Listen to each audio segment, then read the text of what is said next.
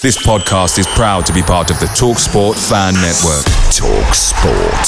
Powered by fans. The TalkSport Fan Network is proudly supported by McDelivery, bringing you the food you love. McDelivery brings a top-tier lineup of food right to your door. No matter the result, you'll always be winning with McDelivery. Order now on the McDonald's app and you'll get rewards points delivered too. So that ordering today means some tasty rewards for tomorrow. Only via app at participating restaurants. eighteen plus rewards registration required. Points only on menu items, delivery fee and terms apply. See mcdonalds dot com. The TalkSport Fan Network is proudly teaming up with Free for Mental Health Awareness Week this year. We understand that the journey as a supporter isn't always smooth sailing, but rest assured you're not alone. There's a vast network of fellow fans who share your passion and may be experiencing similar challenges. Honesty is key in any relationship. If your friend asks you how you are feeling, tell them honestly. If you're going through a difficult time, let them know. Opening up about how you are feeling can really make a difference. After all, they are your mates for a reason. Let's all take a moment to talk more than football. Of course, everyone's talking about the, what happened on Saturday. Everyone conducted themselves, including yourself, with dignity on uh, the day. Now that you've listened to the audio, you've seen exactly what happened. How's everyone feeling about Saturday? The audio didn't change it at all, um, because I was not really interested in that, why things happened, because I knew... Um, I saw the outcome, I saw a goal, we, we scored, and um, it didn't count, so I was now not waiting for the audio and then sitting there and, and, and hoping I find out how it could happen or whatever. So what I want to say is it's really important that we, as big as football is, that we just, and important as football is for us at least, um, that we really deal with it in a, in a proper way. So, and I mean that all of the people involved, on-field ref, linesman, um, fourth official, and especially now in this case V A R, they didn't do that on purpose. So, and we, we should not forget that. Yes, it was a mistake, an obvious mistake. And I think there would have been solutions for it afterwards. If not, and I can say immediately, even probably some people don't want me that to say, but as a not as a manager of Liverpool so much, more as a, a football person, I think the the only the, the outcome should be a replay. That's how it is. Probably will not happen. The argument against that will probably be, if we open that gate, then it, everybody will ask for it. I think the situation is that unprecedented that it uh, um, didn't happen before.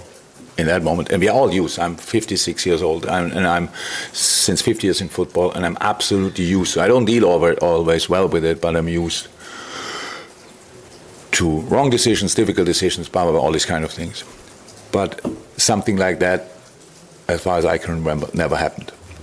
And that's why I think a replay would be the right thing. And against the argument would be, if it would happen again, I think a replay would be the right thing to do, or the ref has the opportunity to bring both coaches together and say, sorry, we we made a mistake, but we can sort it. Let Liverpool score a goal and we start from there. In a specific game, it was what makes it a bit more special than obviously is uh, that we conceded two minutes after we scored a, a, a regular goal. Um, and how all things depend on each other. If we would have, if the goal would have counted, we would have started the game. The game would have started in the center of the game pitch and not where it started, and all these kind of things. It would have been different. So that's one thing, and um, yeah, that's my view on it. And it's, I'm I'm not angry with anybody of them or whatever, not at all. And I really think it should. It's not only the respect, but the only thing for human beings in general, that you should not go for them. Really, it's not allowed to go for them in no way. Um, They made a mistake, and they got they they felt horrible that night. I'm one hundred percent sure, um, and that's enough for me. So nobody needs further punishment or whatever. And, and I think we should just should discuss it on a completely normal basis, without emotions. And I'm I have no I'm not angry. I'm, I'm I could discuss it, but it's not my job. I'm here to prepare a game, a super important and super difficult game against Saint-Girard, and um, that's um, much more important. But because I understand that you asked the question and you want to have answers for that. What I thought, what made this day really difficult for us is all the other decisions. Because there's another thing, we talk about the process now of, of V A R, and that's one, how they talk to each other. But in this game, there was another situation when um, Curtis Jones got a red card, and I stick to the opinion, there's not a red card. The ref got called to the screen and saw for the first three seconds a frozen picture. And I would give him immediate a red card for that picture. Then you sees the re- he sees the replay in slow motion. And I would have given a red card for the slow motion. But in real time, it's not a red card. So, and then you go for it, and then the, the F A panel tells you to appeal it, and the F A panel tells you, no, it's not a clear and obvious mistake. And I think it is. But not. The ref's first decision was yellow. So then the clear and obvious mistake is showing a frozen picture in a slow motion. So that's it. So there are obviously a lot of things, and again, it will not, we will not get now Curtis back for playing. That's how it is. Fine. On top of that, Diogo Jota got two yellow cards for not touching a player once.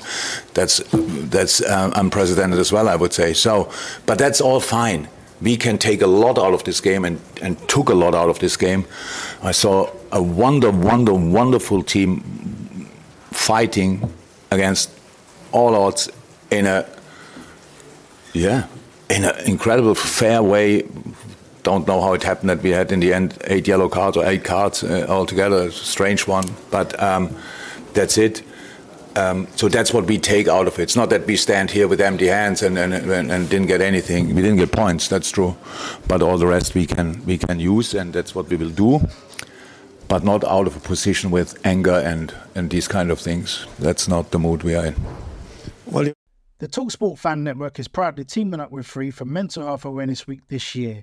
As football fans, we often pride ourselves on knowing everything, from which substitution can turn the game around to the quickest route home to beat the crowds. However, when it comes to discussing feelings with our friends, we might not always feel as confident.